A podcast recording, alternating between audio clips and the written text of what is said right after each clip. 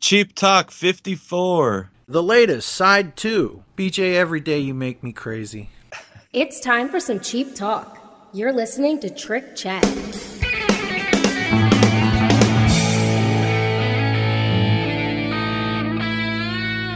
Hello, hello. This is Robin Zander from Cheap Trick, and you're listening to Cheap Talk.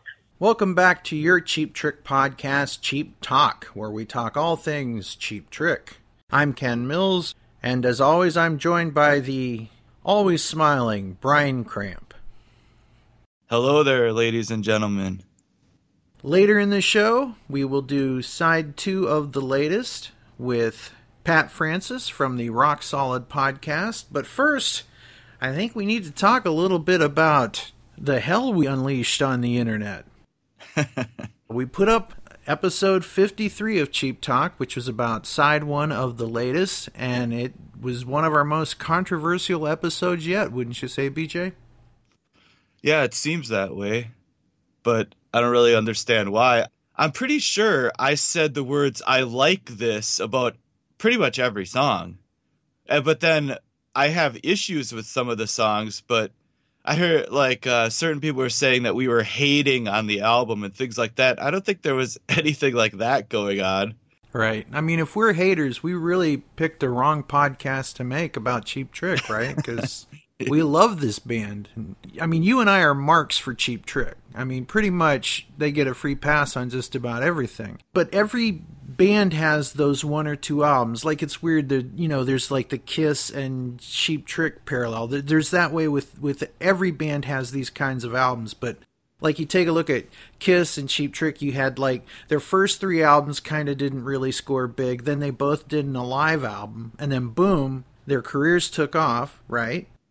And then later in their careers, we wind up with an album, for example, like The Elder, right? When people think about Kiss's music from The Elder and they were to compare it to a Cheap Trick album, it's almost always going to be The Doctor, right? Yeah.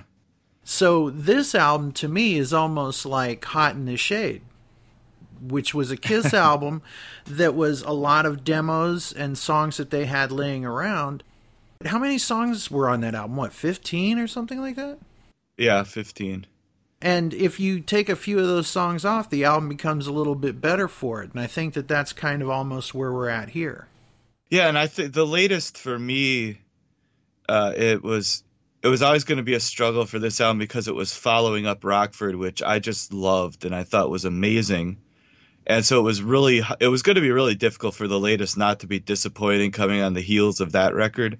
Mm-hmm. And so I was disappointed by it because Rockford was so great, but I always liked the latest and I always liked a lot of the songs on it. I never had a negative I never had negative feelings about the album. I just thought that you know, as we said on the other episode, it's kind of a hodgepodge and there's it's funny to see people talk about how it flows as an album because I feel the opposite. It doesn't mm. even it doesn't even feel like an album. It's just more a collection of random songs.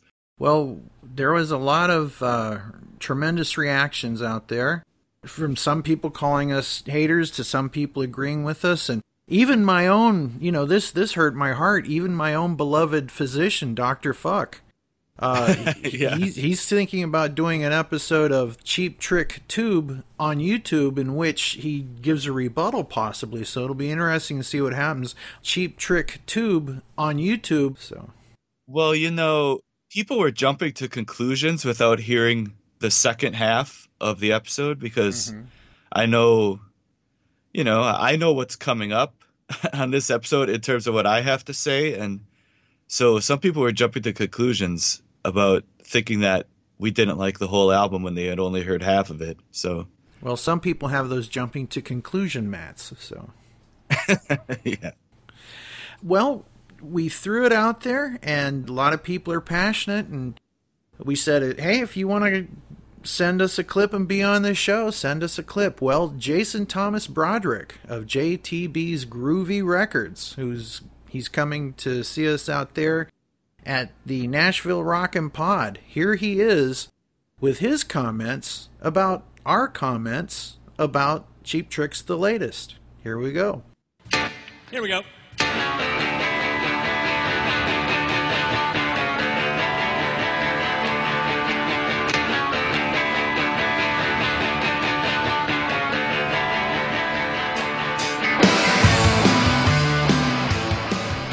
Jason Thomas Broadrick here, a long-time listener, first-time caller. Yeah, I don't know what y'all thinking out there, what you're smoking. I don't want none of it. I'm really surprised at the hate for this album. You know, well, I'm surprised at Ken, the other two, not so much. But uh, well, my history with it first is when it come out, I didn't like it either, honestly. And I hadn't heard any of the demos or the Robin Zander songs or none of that. I wasn't that deep into it then. So good, thank God, because you know if I'd heard them all, I might not have liked it that much. But anyway, I didn't like it at first.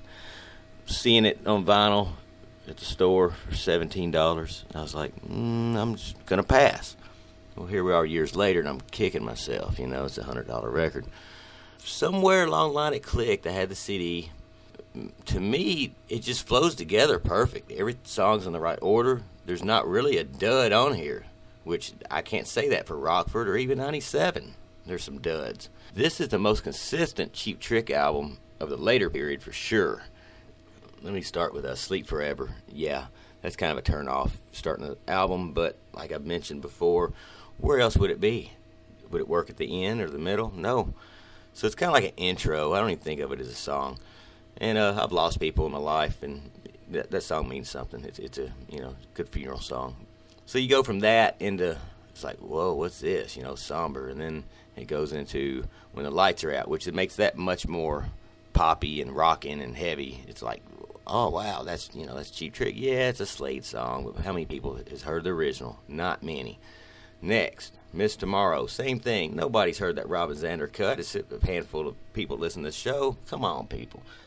And the wow, wow, wow, wow, that crap, I don't like that either, for the record. But besides that, it's a great song. Got a great Cheap Trick hook. It's got the Dream strings in the chorus. You know, it's great. Then you go to Sick Man of Europe. I hadn't heard Tom Petersson play bass like this since since he played for the Who when his name was John Entwistle. Okay, I mean this this track, his bass playing alone is worth the price of admission for the whole album, just for this one track. Sick Man Europe rocks. These days, I love it because it's good and short. It don't do what you think it's going to do. It's one. It's a great, great ballad, one of their best ballads. And the reason being, it doesn't have a million changes and goes through a solo and all that crap. It it hits you and it's gone. That's what it's there for. These those little in between songs that make this album flow. Then you got the miracle. Yeah, it's a John Lennon thing. Whatever. Great tune anyway.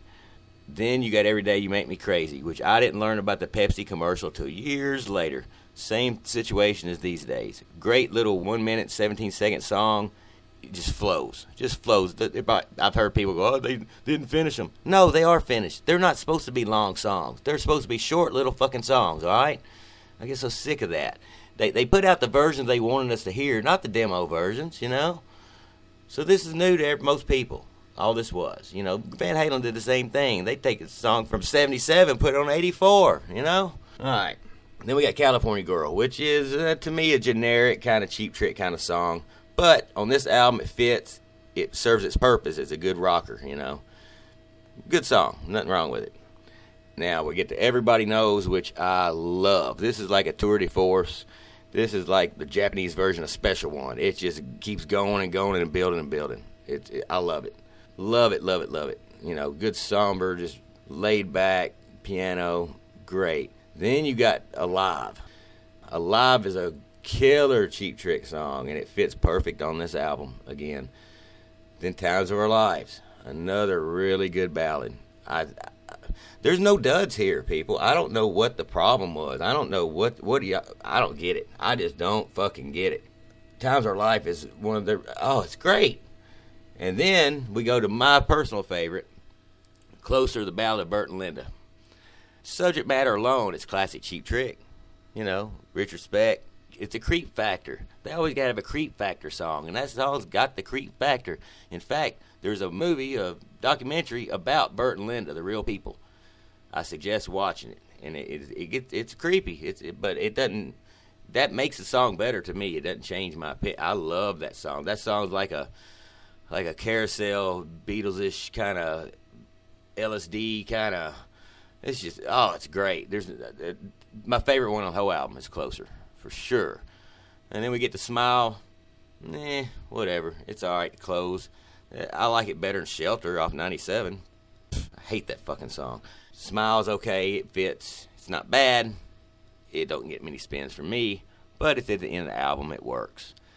So yeah, there you go. I hope other people stand up for this album. I, I mean, once it, it hit me, it took me a while, but once it hit me, I'm like, this is probably the best album of the later period, and it's way better than the last two. And this is the last one with Bunny Carlos, and you can sure tell it. Bunny's Bunny. Come on, people. This is Jason Thomas Broadrick from JTB's Groovy Record Room. I will see you all at the Rockin' Pod. Thanks, Ken, for letting me do this. And uh, everybody, just please listen to this album with a fresh set of ears and don't think about all the demos you've heard or the crap you've heard about it. Just listen to it as an album. It flows. It, it flows so it. Ah, it's almost like a concept album without the concept, is what it sounds like to me. If that makes sense. Yeah, JTB signing out. Thanks.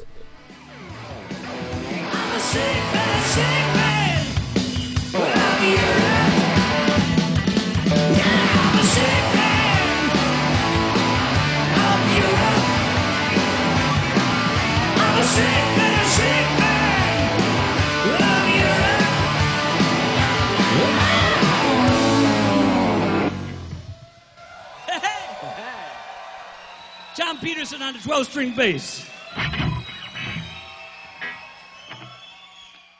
So there you go. We look forward to seeing you, JTB, at Nashville's Rockin' Pod. It's going to be fantastic. So, BJ, let's bring Pat Francis into this. Welcome to the show again, Pat Francis from the Rock Solid Podcast. Welcome back, Pat.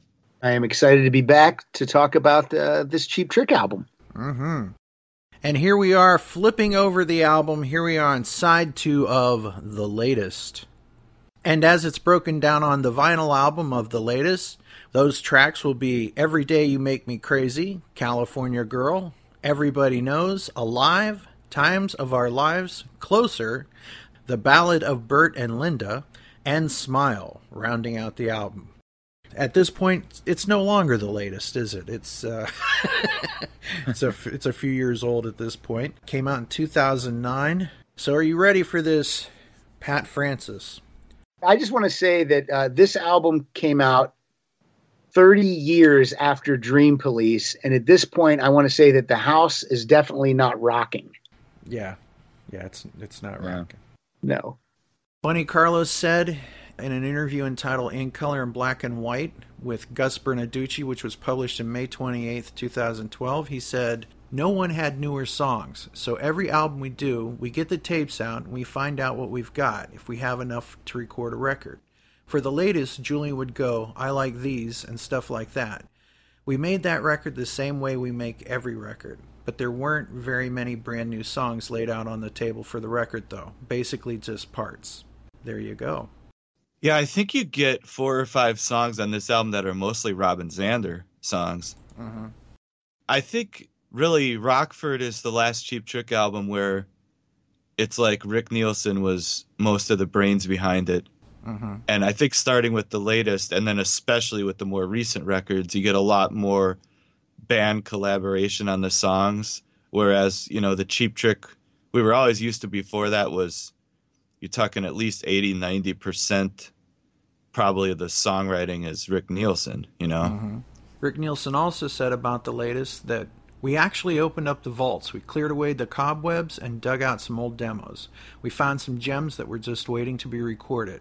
The track, Sick Man of Europe, we wrote over 30 years ago, and I think it sounds totally current. In fact, it sounds too current. We may have to take it off the record and put it out in 30 more years, which we very well could do. Rick also says basically, I try to let the song dictate what guitar I use. If it's a really loud, crazy song, I'll pull out the cheapest, oldest, nastiest guitar I own, one that feeds back easily. But most of the time, I'll just use whatever is around. So that's pretty cool. About the songwriting, Rick says, Well, we're credited with all of the writing, but usually the guy whose name is first on the credits came up with the original idea or the majority of it. Everything's like a band effort these days. If we're doing a Cheap Trick record, then Cheap Trick guys are on it. If we have a cover song or somebody else has something that we like, we'll do it. The fact that we make up our own parts, this and that, we never really used or relied heavily on outside writers. And I would have to say that's one of the things I love about Cheap Trick. Yeah. Track 7, Every Day You Make Me Crazy, 1 minutes and 17 seconds.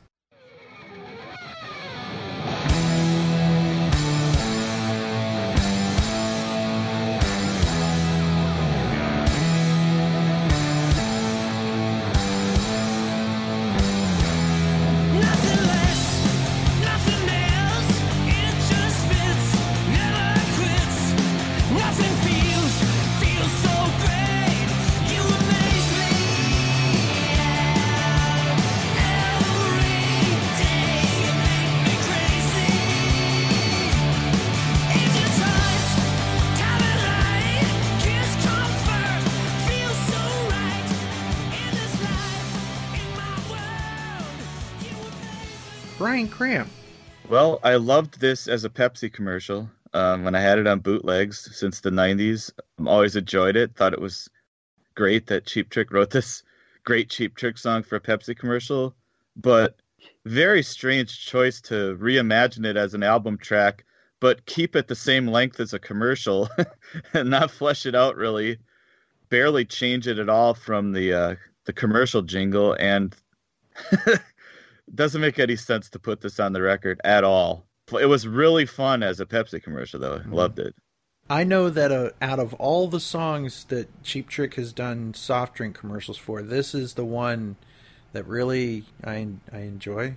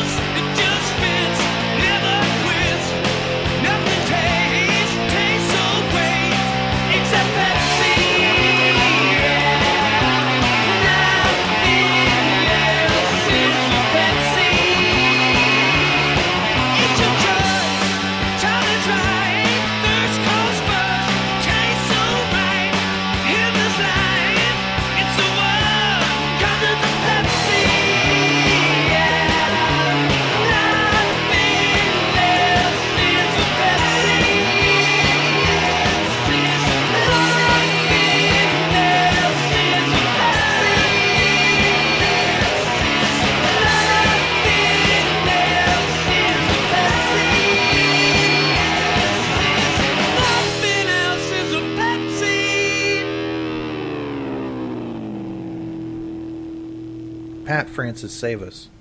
Ah, man, I I love the Pepsi commercial too. I hate this song.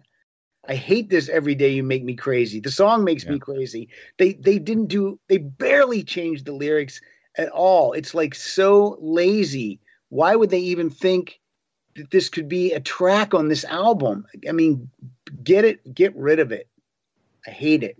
Really Makes me- odd. Yeah. Makes me angry. If they would have done something, maybe doubled the length and added a kick-ass guitar solo in it, Yeah. there's something there. You know, I understand the need for them to play with it, right? To come up with something. But it's like a demo that you've now released. That's really what this is. They didn't add a bridge. They didn't do anything to make it different to where you would go, "Oh, they oh, they reworked the the Pepsi commercial. Oh, this is great." No, it's they reworked the Pepsi commercial. Who cares? This was so disappointing to me cuz when the song kicked in, I didn't know that it was going to be the Pepsi commercial. I thought, "Hey, here's a new song by Cheap Trick." And then as soon as it started to play upon my first listen, I was just like, "Are you kidding me? This is what they're doing?" So yeah, d- disappointing. It drops dead center in the middle of the CD, and it's it's such a snooze for me. Yeah, thumbs down.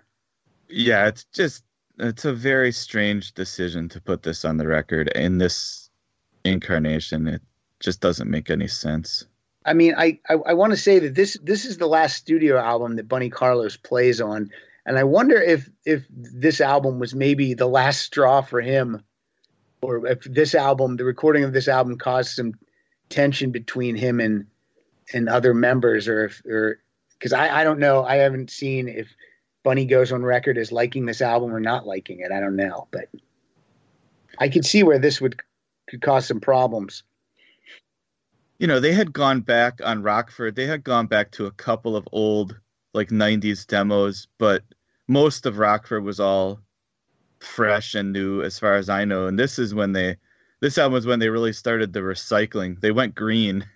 The- it was the Green New Deal, you know, and they've done a lot of that on the album since, where they, you know, just going back to old stuff that they didn't use before. Mm-hmm. But this is th- using the Pepsi commercial is the most extreme example of the recycling Oh, that they've done. So Yeah, it, it could have been something, but it's not. So why have it here? It's, Yep. it's just a weird, and it's also on a weird spot on an album. I could understand if they were doing this, that they'd have the rights to something, but it's not. like I mean, they're not going to make any more money than they did off the Pepsi commercial, especially when it only sold twenty four thousand copies as of March two thousand sixteen. yeah, I was gonna say I don't know if they're like, well, nobody heard this Pepsi commercial, but probably most of those twenty four thousand people have had heard it Yeah. Right. I because it's all their diehard fans. So Mhm. I would have rather had the Pepsi commercial as a hidden track than this. yeah, sure. yeah, like a better quality version of Exactly, the Pepsi exactly. actual recording of that. Yeah. Well, that's pretty much what you have. It just doesn't say Pepsi in it. So Right. y- your dreams have now come true. and and it's a nightmare. Track eight, California Girl.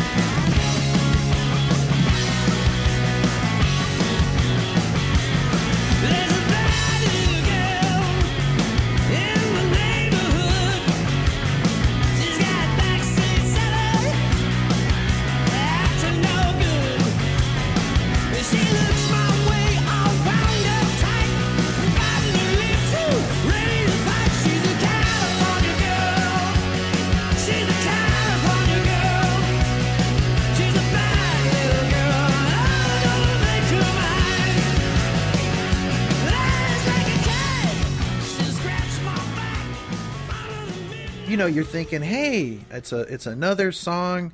This is this is gonna be great. Here comes Cheap Trick, and it does rock, but it's another leftover, right? Well, it's just bad little girl, isn't it? Yeah. Yeah. And, and I don't even like bad little girl that much. So this one, this one does nothing for me. I'm just like, again, I'm just I'm just shrugging my shoulders. It's such a a big who cares. For those who don't know, because not every Cheap Trick fan is as weird and obsessive as we are, Right. they were on the All the King's Men tribute album, right? With Scotty Moore and DJ Fontana. They did a Yeah. song called Bad Little Girl.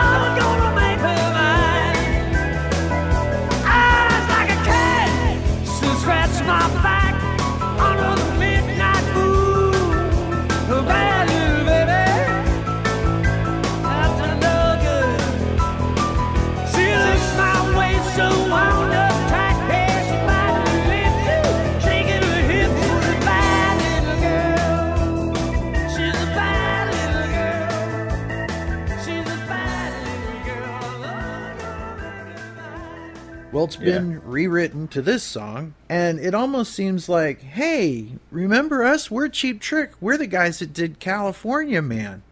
Yeah.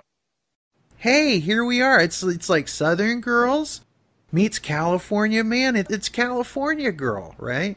It's And just even the first line of the song is "There's a bad little girl." I mean, it's, it's come on, man.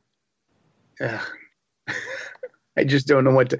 I don't know what to say about this. This is just well, like you said, I never liked Bad Little Girl, no, so me either.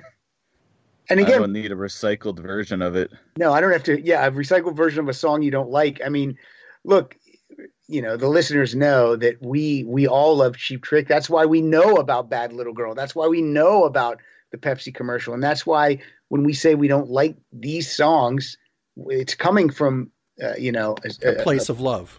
A place of love and knowledge. We're not just dissing it for to diss it. We have reasons.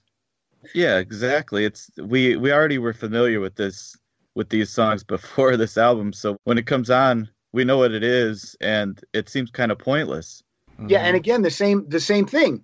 When this song started, like three seconds in, I'm like, "Are you kidding me? This is just that other song. It's just that bad little girl." So uh, again, disappointed as a as a fan and as a listener.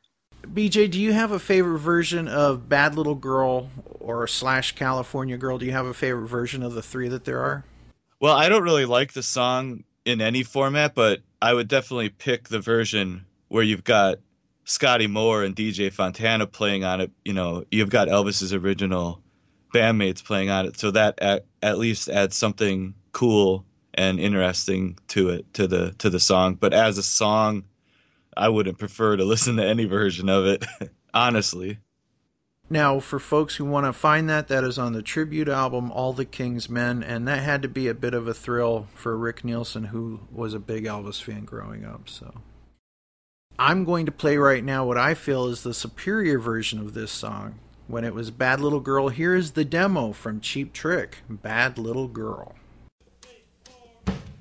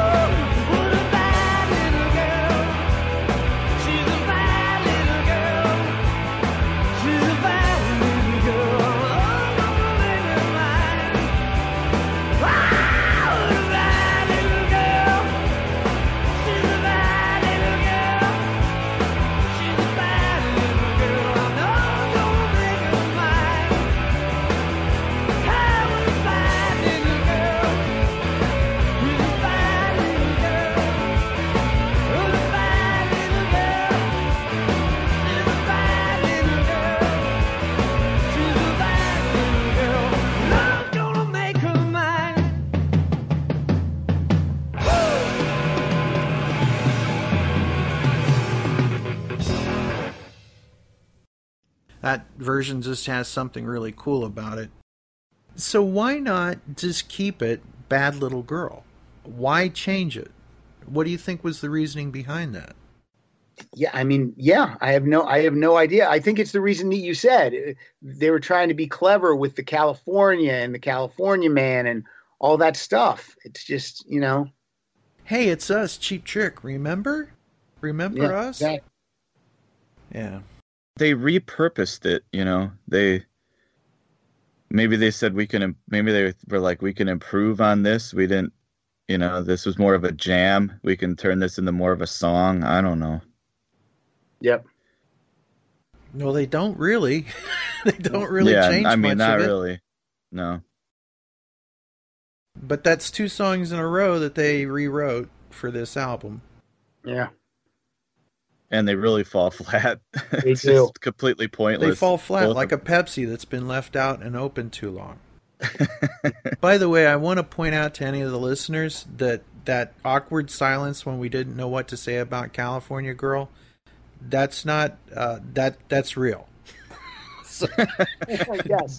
Like like don't think that there's something wrong with your MP3. That's that's and I love Cheap Trick. I love Cheap Trick so much. You said something My favorite band. Yeah, earlier I said, uh, you know, it's all coming from the heart, you know, our opinions. And you said, and knowledge. Well, I'm just going to go with heart. I don't know how much I know. I just know I love this band and it hurts me.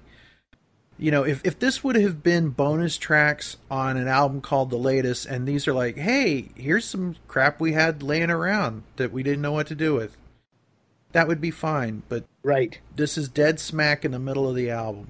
So, Well, I think anyone would agree to some extent, at least, that the idea of taking uh, something you've already released and just kind of rewriting it a little bit and then putting it on your new album, I mean, that's a questionable, you know, that that's definitely a very big hit or miss whether or not that's going to work or, you know, please any of your fans. It's not like an ob, it's not like a no-brainer to say we're just going to take this song we already put out change it a little bit and put it out again. mhm. Right. You know what I mean? So that's not I mean, so if you question that concept, you're not being an asshole. I think it's a legitimate, you know, No, it complaint. depends on who you talk to. Mileage Yeah. will vary, as with all things. This is probably someone's favorite song. You know what I mean? There's someone out there Oh, yeah. that just We'll hear this is from their favorite song, Oh, yeah. and and that's all opinions are yours, right? All opinions are yours. Hey, I, I have a skip button, so yeah, fine. uh, You know, they can have it. I'll just skip it. This is probably someone's favorite Cheap Trick album. Yeah. That's true. It probably is. There's somebody. This was their first album, and this is, this is it for them, and that's great. Everything is valid. We love Cheap Trick. Uh, so, where are you at here on the um the Hustlers rating scale? Are you flaccid, limp, or in the middle? Thumbs erect. What's the deal, Pat? I think I'm castrated on this one. Yeah. yeah. Uh, I agree. I'm just, uh, yeah, I'm dead from the waist down. I'm shoving a thumb in there. You're tickling your prostate on this one. Yeah. because even though it's kind of a letdown, it's still one of the harder rocking songs on the album, right? It's got some punch to it, and this album needs all the punch it can get. So I'm giving it a half.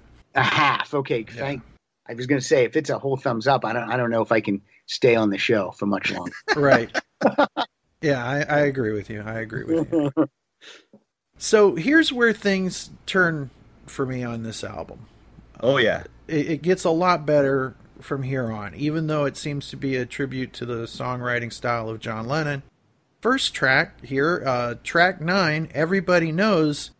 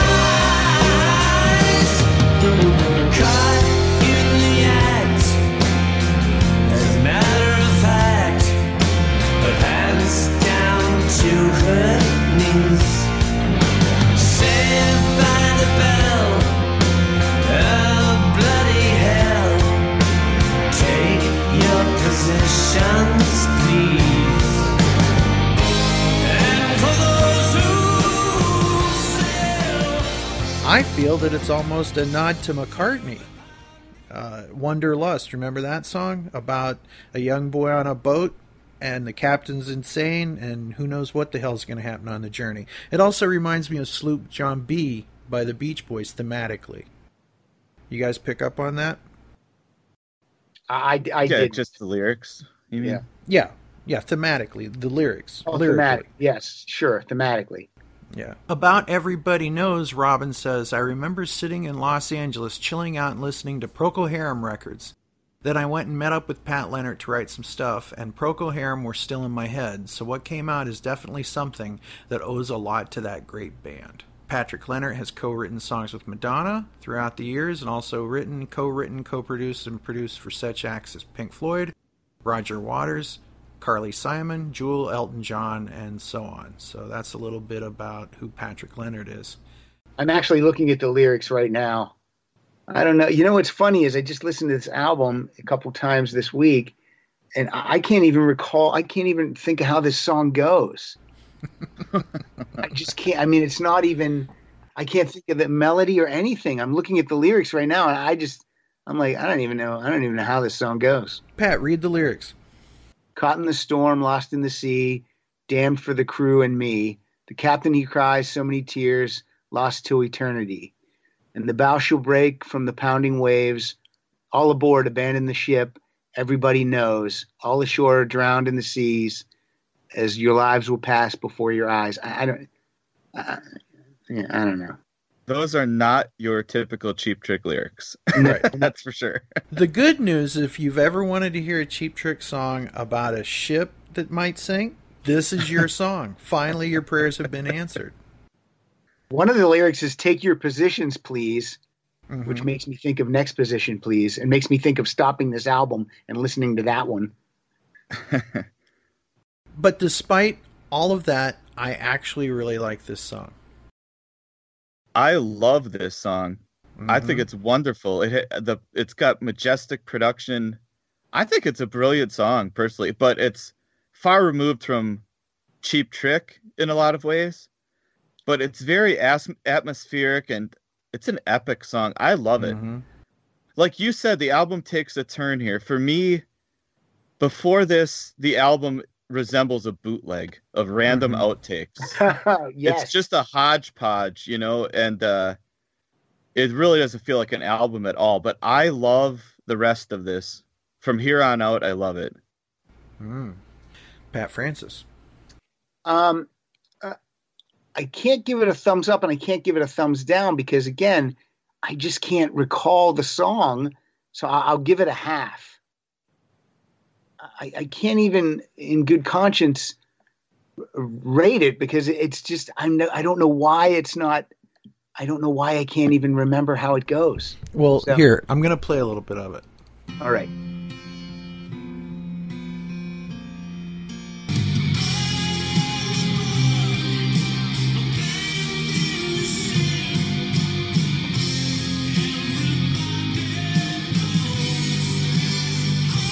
Can I jump into it some more?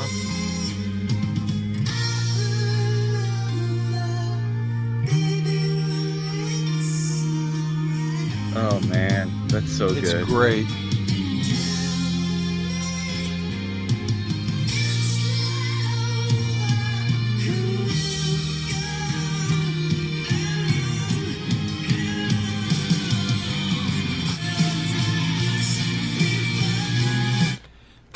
Okay, well, the I mean, the um, obviously the performance is great, the vocals great. These just aren't. Uh, they're just not singable lyrics to me. Like if I'm in the car, this isn't doesn't feel like a singable song, a sing along song to me. But uh, you guys love it, and I respect your opinion. Uh, I'll still stick with a, a half, but um, that doesn't mean I love it or hate it. I think that you are suffering from first half fatigue. It- possibly. For example, if you love football and you set through a non scoring first half and it's been boring, and then the halftime band comes out and does something, and there's, you just like, you're thinking, I got to beat traffic at some point, right? And then it, it turns around here. This is where the, the game turns around. Oh, crap. But, you know, you throw your popcorn down start paying attention. to me, I really feel like myself, and I put myself in this, that you're suffering from the first half of the album being a weird hodgepodge of weirdness. Right. Uh, and and and And you're kind of tuned out at this point. You're you're down looking at your cell phone like, uh huh, yeah, uh huh. You you're not Yeah. looking up and seeing what's going on. trying. I'm still trying to find Cheap Trick on this album, so I'm just like, uh. Yeah. Yeah, this song doesn't really contain any of the standard elements of anything that would make it a Cheap Trick song besides Robin Zander just crushing it. But Mhm. you know, it's more like Cheap Trick doing Muse or Radiohead or something. But it's so great. I really, I think it's really, really a great song. Right. Just not even as a Cheap Trick song, but just as a song by anybody. You know, it's great. Mm-hmm. Absolutely. It po- it possibly could be a better song by another band. Does that make sense? Yeah, absolutely. To me, if Zebra would have done this song, it might be the best Zebra song ever. I don't know why I picked them, but any band from that time, this would be a great song for them. And if Rick wanted to write this song, then, you know, because sometimes he does these things where it's like, okay, I'm going to write this kind of story, right? Like World's Greatest Lover. Rick had built this whole story up in his head, what that song was about, about how it was a guy during World War One, and so on and so forth. It didn't really translate to the actual listening experience. But if Rick wanted to write this kind of song, he did a great job. Like I said, I, I think this is uh, what two erects for me and BJ, two thumbs up for me and BJ, and you're at half. Yeah, I'm I'm at half for this. Okay. Yeah, this one's You premature talk- ejaculation. You could talk to me in a week, and I might say, "Oh no, that's the best." Yeah, that's the thing about it, right? That's the thing about music. Yeah. Okay, track 10, Alive.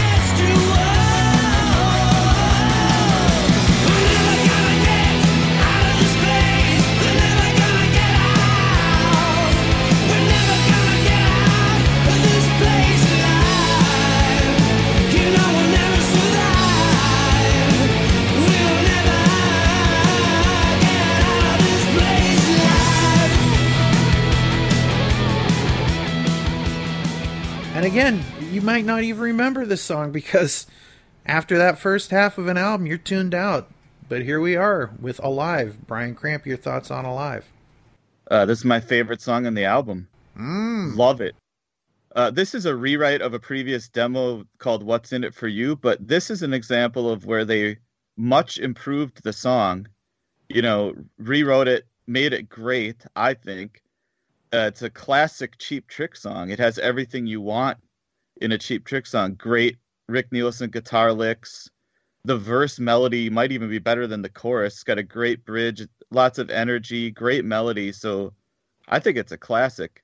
And my reference, one reference I have for this song is the song Desert Moon from the Great White Album Hooked, because that's, I, I always, I think about that song in comparison to this song because you've all of a sudden, deep in the album, when the album's almost over, you get this killer up tempo, just awesome high energy rock song. It's the same like placement of Desert Moon that really stands out on that album in that weird like spot. I don't know why. That's just a something I thought about in reference to this song, but I love this song. Pat, Thumbs up. why do you like this one? Uh, that's that's Cheap Trick. Oh, Yeah. absolutely. That's full on Cheap Trick. Yep, you can For hear sure. the uh, keyboard from like uh, Dream Police and Surrender. You know, it's in there. You've got Tom wailing away on a bass. Uh, again, it, this is one of those like, oh, we tricked you kind of things because it starts out slow and then boom, you know, and it's it's great to have another poppy, uh, jumpy, harder song, you know. So thumbs up for me as well. Uh, like I said, we really turned a corner here. Yeah, again, I can't wait to see how you resequence this. But yeah, this feels like a side one track to me, or at least kicking off side two, maybe even. So Mm. Yeah. Interesting. yeah, Oh yeah, the sequencing of this album is a nightmare. it's It crap. really is. I think I can fix it. When you sequence resequence it, are you deleting any songs from it? No, Okay, no. all righty. Track 11 Times of Our Lives.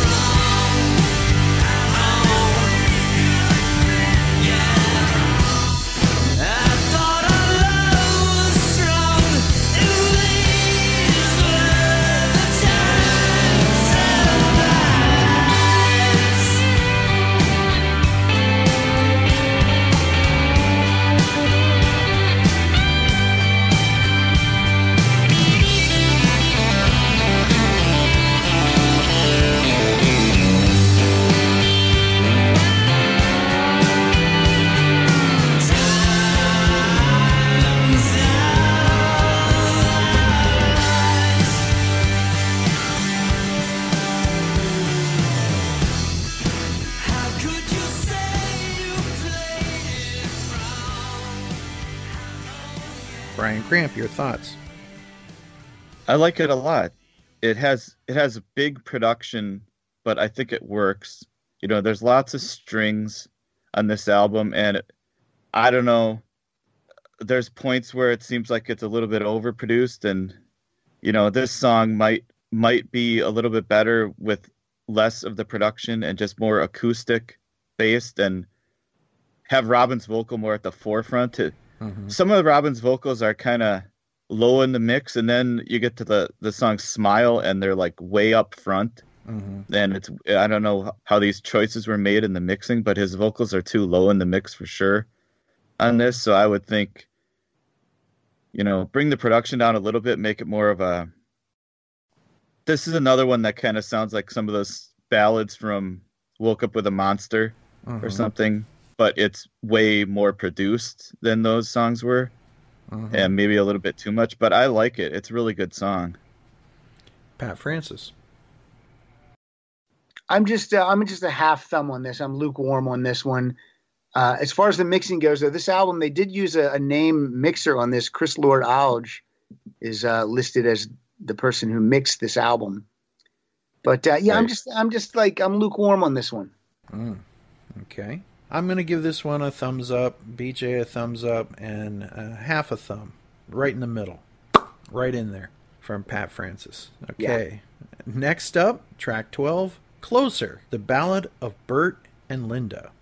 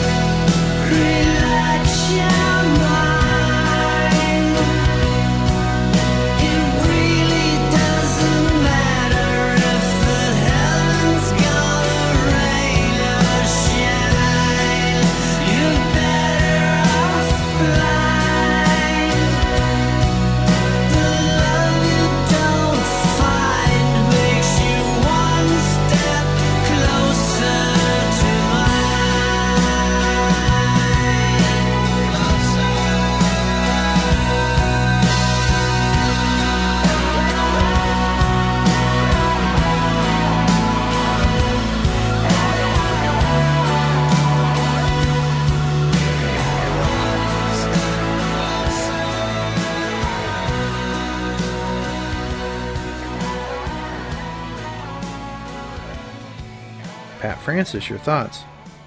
Never cared for this one. It, it it just bores me. It really does. I just don't. I don't like it. Mm-hmm.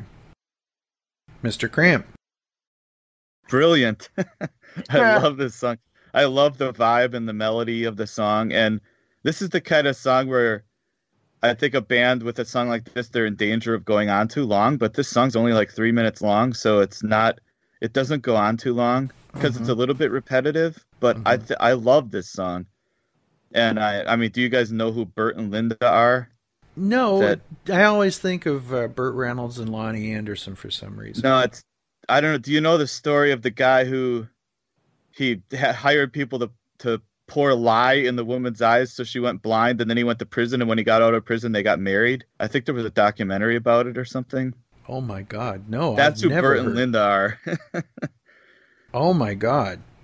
yes, and when you read the lyrics, I mean, Rick was like writing from that guy's point of view. What does it say? Um, you're better off blind because the love you don't find makes you one step closer to mine.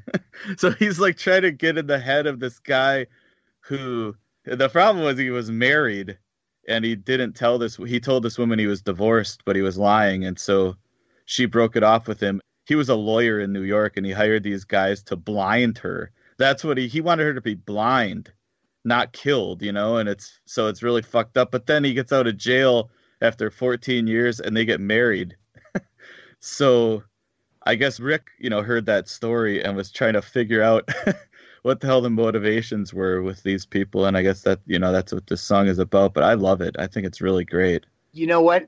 You're you're refreshing my memory by telling that story, and that story is actually what really turns me off about this song. Yeah. It's just too. I mean, sometimes. yeah, the story is horrible. I but mean, it- but but yeah, I'm just uh yeah, I've never been down with this song, and I, I do. I remember when this album came out, and and uh, I read an interview or something about this the real story of Burt and Linda, and I was just like, I, I don't want to hear a song about that. yeah. So yeah, not interested. Holy sweet slapping fuck! I've never heard that story ever. That is some dark shit. That is like first album dark. Yeah. Well, yeah, that's, I think that that's what people referenced too when they were reviewing this album is that this is kind of, you know, Rick doing that, making you uncomfortable kind of ballad of TV violence. I mean, you know, if, if Pat, if you can't like this song, how could you like Ballad of TV Violence? Because that's about Richard Speck. and Yeah, you but know, we were saying, kids. I We need a kids. knife to get me a wife or give me your life. I mean, it's that song is really fucked up too. Uh, but No, I agree. I agree. And um I guess because this is written like it's uh like uh, uh Ballad of TV Violence is like an aggressive song. yeah, But when you couch a dark theme in a ballad, it makes it creepier to me because you're trying Yeah. to get you're trying to elicit um, warmth or some heartfelt thing from me, but yet you're disguising it with these lyrics. You know what I mean? Like I know what I'm getting when I hear the ballad of TV violence. I'm like, yeah, this is about this guy. He was a, he was murdered these women, and it's aggressive and uh, but if that was a ballad, if Ballad of TV Violence was actually a ballad, I'd be creeped out more by it. I don't know if that makes sense. Absolutely. So, in Yeah. a sense, he's actually written a ballad about old age violence in this Yeah. sense. Uh, this is the kind of song that you would expect from Alice Cooper, and Alice would go, uh, "I'm not fucking touching that." right. what you know, his victim married him. so Hey, things work out sometimes, huh? she's not offended. She's not offended because Yikes. she married the guy. Some weird I'm scared. Syndrome. Will someone Yeah. hold me? I don't want to be alone right now.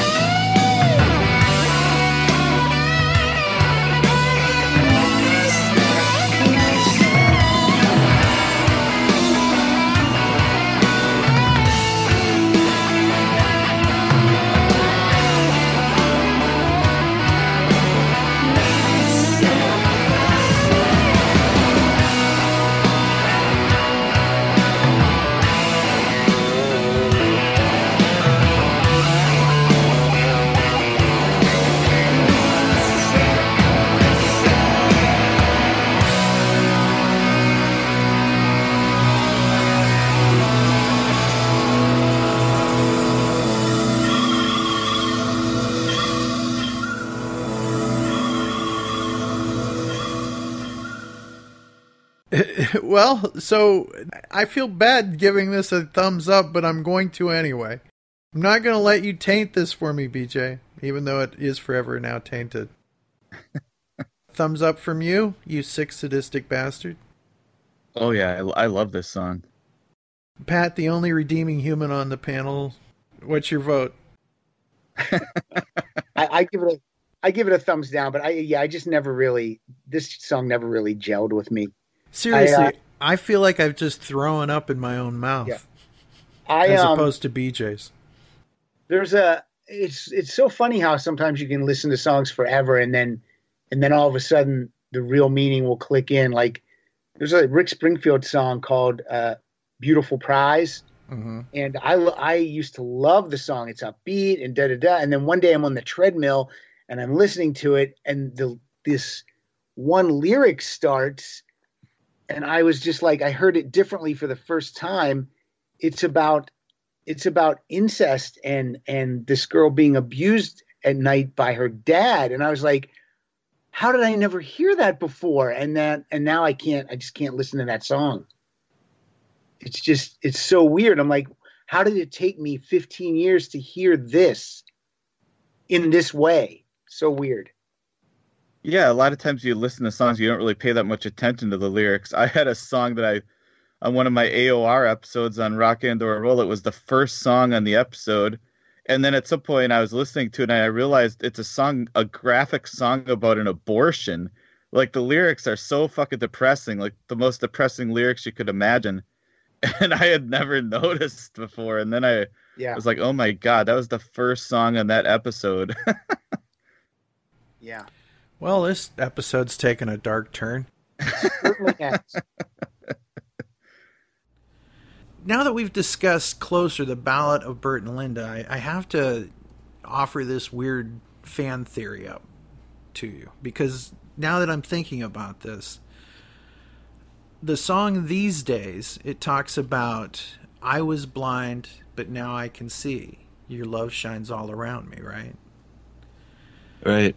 Do you think that Rick's like playing with our heads and doing a thing where closer is part like maybe the guy's version of that song and the other like these days might be her version? Or I am don't I know if just I- thinking too much? Well, it's definitely an interesting theory, and I can see if you look at the lyrics to these days, you can definitely interpret it that way. It makes sense. There's something there for sure, but I don't know if he actually wrote it that way on purpose or not. Weird, wild stuff. I think, I think, I think too much.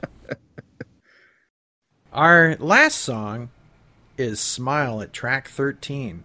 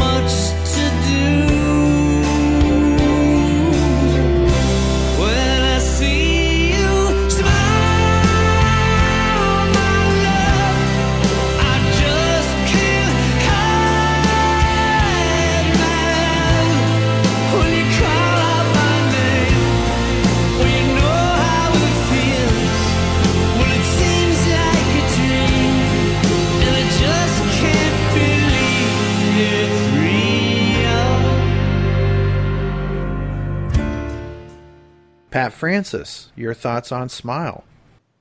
I love this song. This this closes out nicely for me. This gives me a smile. I've always loved this t- song from the first time I heard it. I can remember getting through this album for the first time, and then this last song played, after I was I was lukewarm on this last few songs, I'm like you guys. But then this song hit, and I'm like, this is Beatlesque. I love what it's saying. I, I, I, I, it's like a positive song for me, and uh, I, ju- I just love it. I really, really, really love it. This is one of my top three favorite songs on the entire album. Be my favorite song on the album. Wow. Yeah, Rick Nielsen said in an interview that Smile was the figure skater Scott Hamilton's favorite song. He says that he skated to that song on his retirement. He returned to skating early last year, but then something showed up during a medical scan and he had to stop. Scott is one of the toughest characters I know. Brian Kramp, your thoughts on Smile? Yeah, this is a very nice song. A great album closer.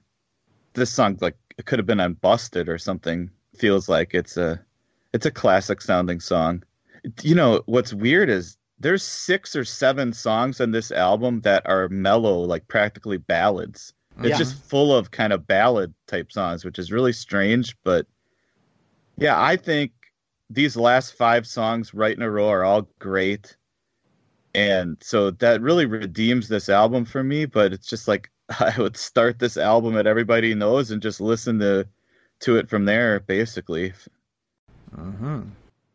So it's an EP. It's a great EP. And you know I love EPs, BJ. Yeah. You know I love EPs. I think that this is great, but I've referenced that the Lennon esque fatigue is kind of there. This is a better song when it comes up on a mix, if you will. But I, I totally understand why they sequenced the album this way from that point, from Everybody Knows up till now. This is a good album. Uh, I think it would have been maybe a better Robin Zander solo album, possibly. I don't know.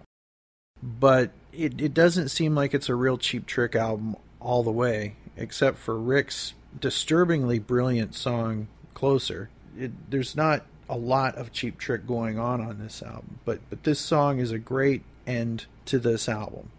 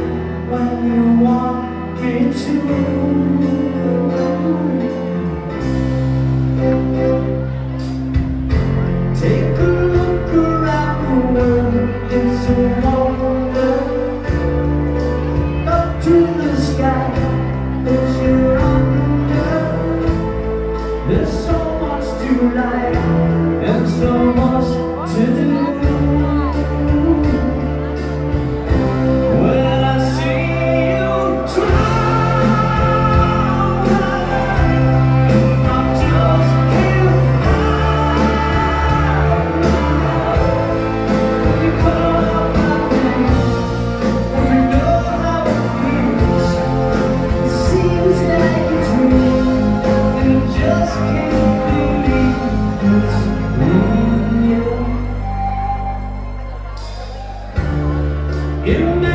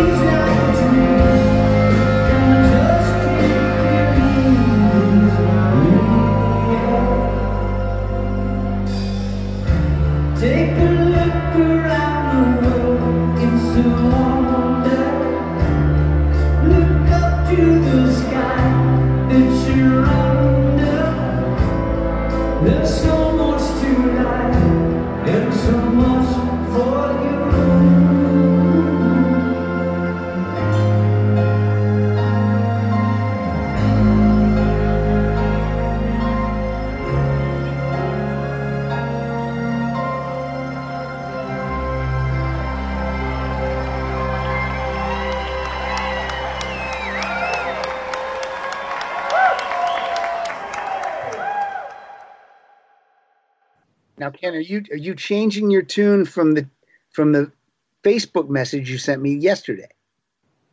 yes and no. Okay. What I appreciate on this album, I appreciate, except for what BJ said. I, I feel unclean now about Burt and Linda. Yeah. You know, but the problem is, is it's the first half of the album is not very good, and there's extraneous crap that does not need to be on here. But when I resequenced the album, I did it in a way that I could tolerate it, that would make me want to listen to, you know, by the time we get to track five or nine, you know what I mean? Something Uh-huh. that would keep me interested. Because if I put this album, if I put this album on in the car, you thank God for something like Sick Man of Europe because it makes you go, there's life here. Uh, but then it drips back off. So what I did on track one is Sick Man of Europe. That's the lead off for Ken's revised, the latest, the newest latest, I'll call it. Okay, the newest latest. And it starts off with Sick Man of Europe and goes immediately right into California Girl.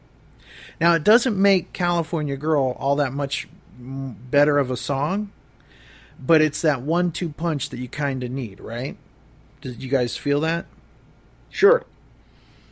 because as the album is as it is in the real world you're starting off with a lullaby about someone dying going into a cover of a cover of a cover kind of so we track one is sick man of europe track two is california girl then we go into sleep forever which immediately fades into miracle and that way you're talking about this life that is ending, but the life is the miracle, right?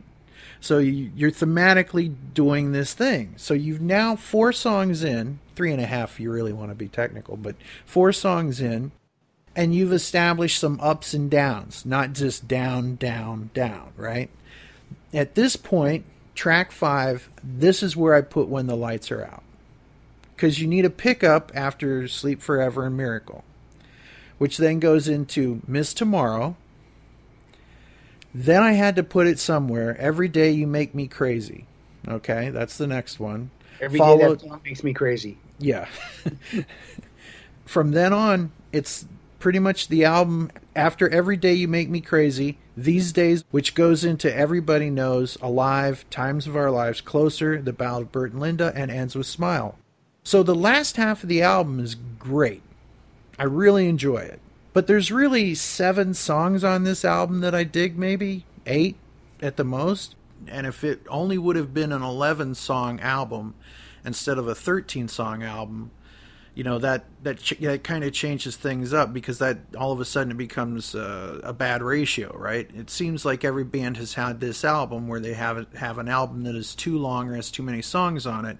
Back to what we were talking about with Kiss's Hot in the Shade," so it's that same sort of thing, right?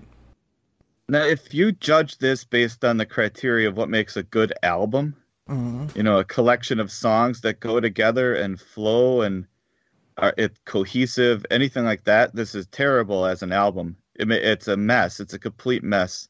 It it makes no sense. There's things included on here that should not be at all. But yeah, there's five or six great songs. So and there's five songs that I love right in a row. So, you know, I could just skip to that part. hmm But yeah, this is a mess as an album. You know? Well, look, they should put out whatever album they want. I'm glad they put this album out. I'm very glad that they put it out at all. Since I have a CD, I have a skip button. so I can just skip the tracks that don't really work for me. But yeah, I'm definitely glad the album exists and thankful that they put it out. So Does "Sleep Forever" get redeemed a little bit by going right into "Miracle"? Well, yes, no, by going I, wouldn't put that on this at all. Well, I wouldn't put it on. I wouldn't put it on. But if it has to be on, it can't be in the first position. And if you're going to lead it into, uh, uh, what was the song you're leading it into? "Miracle." Yeah, then then that that works better for me. I say make it a hidden track. Have Smile be 12 minutes long, and when you fast forward to 11 minutes, you get Sleep Forever. which you'll never listen to again. Okay, here's the end of "Sleep Forever." And it pops right into Miracle. That's not bad. It sounds like it's supposed to be that way.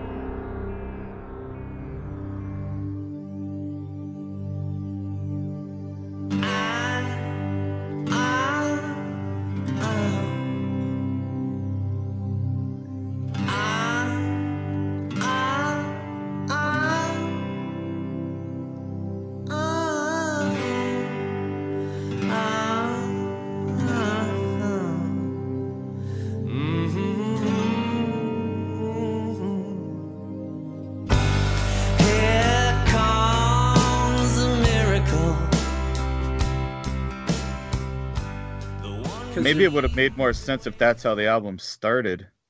Because Sleep Forever into the Slade song just is strange. It's a. Yeah. Such a weird way to start a, a Cheap Trick album. yeah.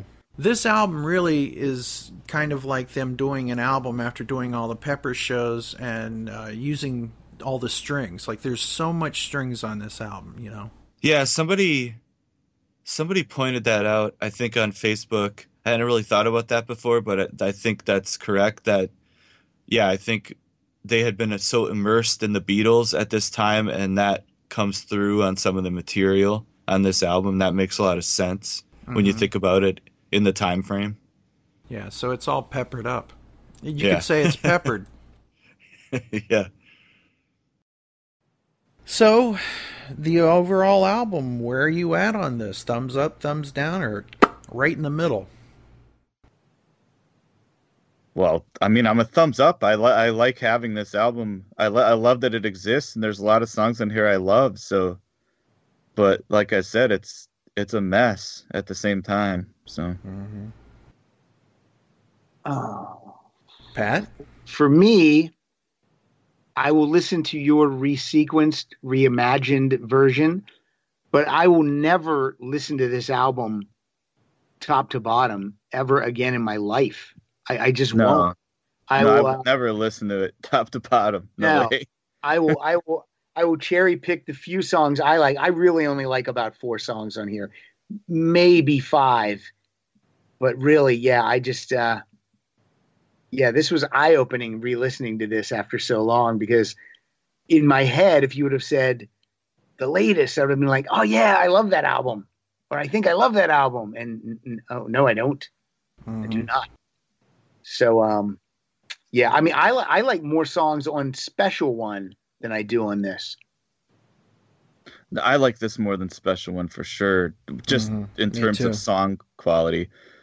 But if you want a reference point for what's a great album, you just go to the album they released before this. Rockford has everything, all the elements that make an album great as an album.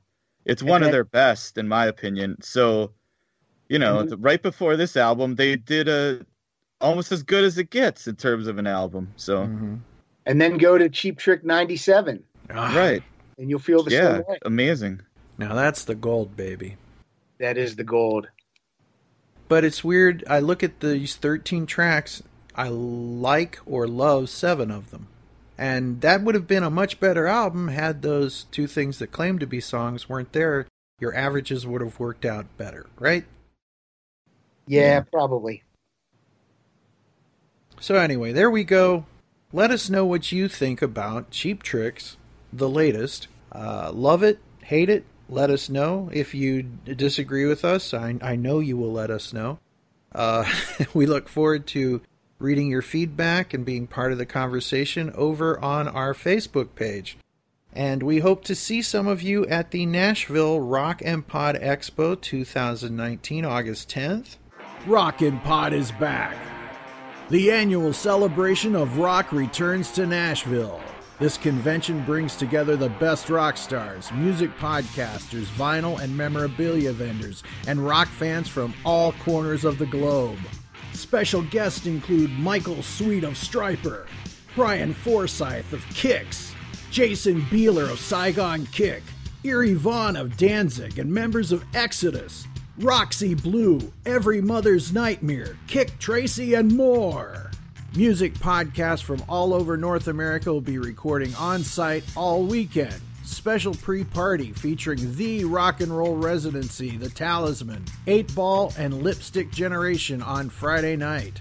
Rockin' Pod Expo on Saturday. Join us at the Nashville Airport Marriott August 9th and 10th for Rockin' Pod. Podcast registration and tickets and VIP packages available now at rockinpod.com. And soon we'll be in each other's arms again, BJ. Yeah, it's a it's less than a month now, right? I know, it's crazy. Yeah. BJ's a California girl. and I know I'm gonna make him mine. Robin is a great singer. He's got that thing that Lennon had. You know, you know what I mean? Yeah, definitely in his prime, he was a, an impressionist. Like he could have, when you hear him do those Neil Young songs or the Bee Gees, or yeah, the John Lennon, he could probably do a Paul McCartney impression too. I'm sure he could. I'm sure he could. And George Harrison, and I bet he could impersonate all the Beatles and sound exactly like him. But then when you Mhm. have him sounding exactly like Neil Young, it's crazy. It is. Pat Francis, please tell us where folks can find you on the social media platforms. Uh, yeah, we're on Facebook. Also, you can find us on Twitter at Rock Solid Show. And if you go to rocksolidpodcast.com, you're going to find everything you need to know uh, episodes, t shirts, Patreon page, all that good stuff. You'll see artwork. Uh, we have a bunch of rotating artists that do artwork for each episode. That's what I would do. And thank you so much, Ken and BJ. Thank you, Pat. Uh, Thank you, Pat.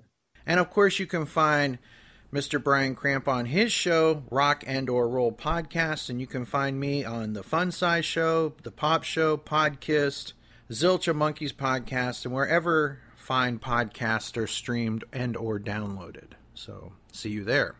So let us know what you think of our discussion of Cheap Tricks the latest side 2. We will see you all on Facebook. We look forward to your comments as usual.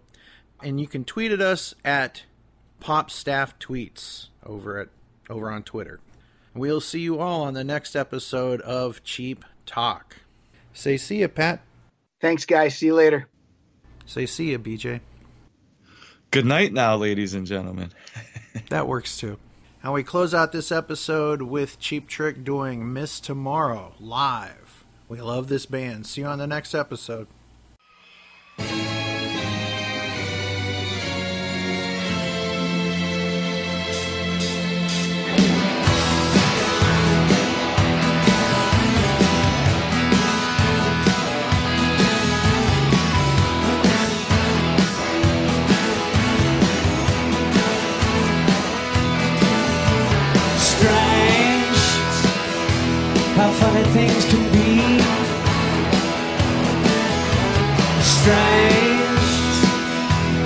Things you said to me. Scream, I could have laughed until I cried.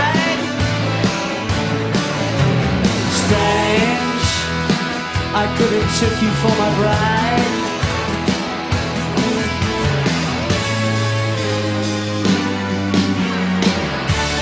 Here she comes, Here she comes,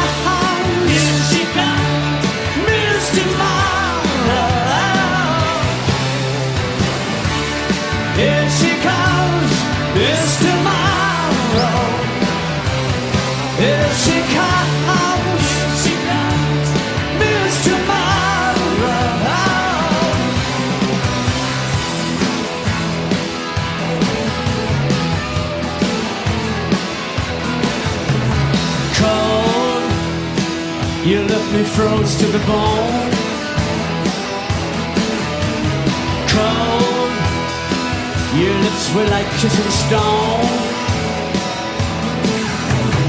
Love. You said that love is all you need. Cold. You taught the Beatles let it bleed.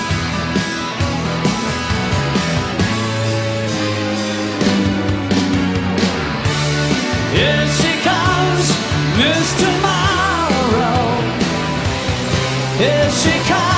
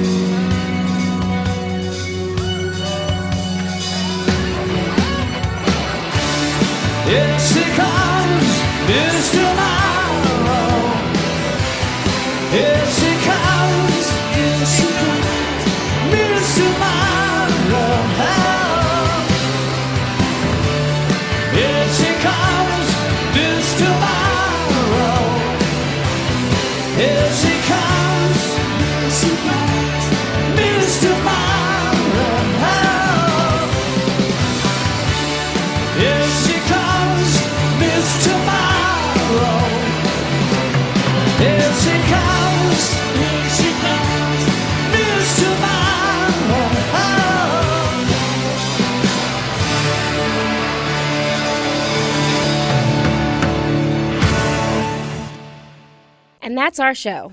Trick Chat is an online nonprofit audio fanzine made by fans for fans. Any samples of music or interviews heard remain property of their owners. We are not related to Cheap Trick or any of their members, past or present. If you hear anything you like from the band, go on Amazon or iTunes to buy it. If you enjoyed this show, like us on Facebook and rate us on iTunes. Thank you for listening. Until next time, I'm your announcer, Chelsea Epstein, saying keep cheap trickin'.